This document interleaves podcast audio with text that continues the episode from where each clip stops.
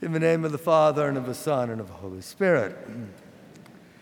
In today's gospel, Jesus heals Simon's mother in law and then goes out to preach and cure the sick. Healthcare has always been central to the ministry of the church. Public hospital systems were established throughout the Byzantine Empire and Western Europe by the great monastic and nursing orders. And the first modern medical school was founded at the University of Salerno in Italy. Here in the United States, there was built up an extensive system of Catholic hospitals and nursing homes to provide for both the poor and the well to do. In recent years, that system has been diminished due to lack of vocations in the nursing orders and also due to the financial pressures of modern medical care. But our national health crisis is not simply a material or personnel problem it is also a crisis of morality. We are, as the late Pontiff John Paul II said, living in a culture of death. It is a culture which approves of abortion, infanticide, and euthanasia. A culture which honors the rich and strong, but destroys the poor and the weak, the sick and the elderly. It is a culture which treats pregnancy as a disease and celebrates contraception, sterility, and perversion.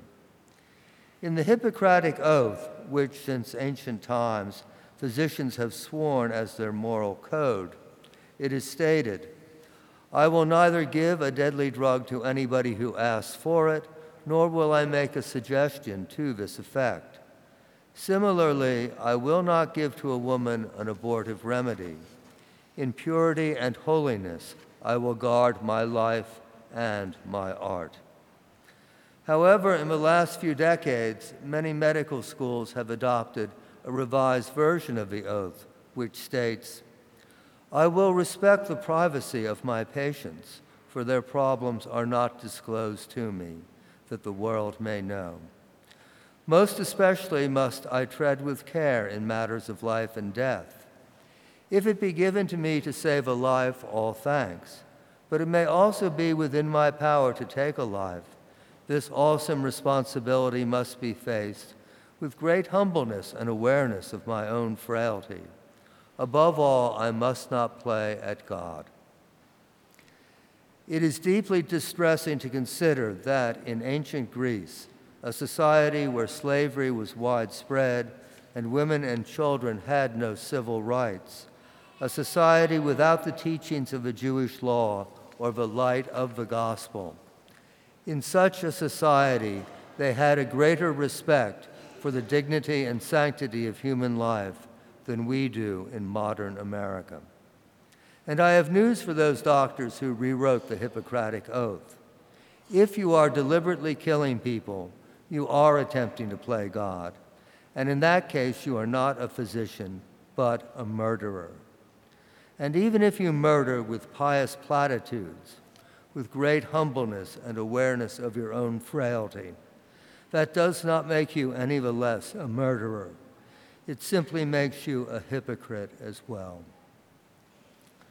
As opposed to the culture of death, the church proclaims the gospel of life. Human life is sacred, and innocent life must be protected at all ages. Since Roe v. Wade was decided in 1973, the Church has been focused on the right to life and the dangers of abortion and infanticide. But we also need to be concerned with health throughout our lives, and especially at the end of life. Some states have now legalized assisted suicide and euthanasia so that healthcare workers may actively bring about the death of their patients. This is deeply offensive to human dignity and contrary to the moral law.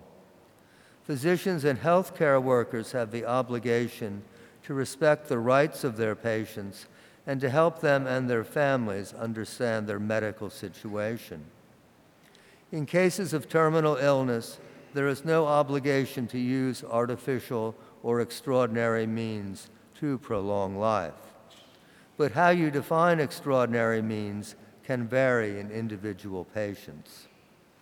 It is important for everyone to have a will, including advanced healthcare directives, expressing your own wishes for treatment in a serious illness. It is also important to appoint a legal representative who can make healthcare decisions for you in the event of incapacity.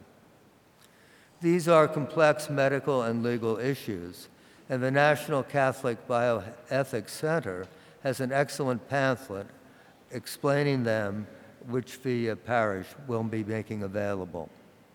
Also, in the past, Prince of Peace has held workshops with lawyers and medical personnel to discuss end of life issues, and we will be doing so again in the near future. And finally, we should realize there is a profound spiritual dimension to these issues. The end of our life here on earth is the entrance to eternal life, and we should prepare for that event with great faith and sincerity. The sacrament of the anointing of the sick is available to anyone who is in danger of death from illness or old age or a serious operation. We also have extraordinary ministers who bring the Eucharist to those who cannot come to Mass, and our clergy and members of the Legion of Mary visit the sick and the homebound.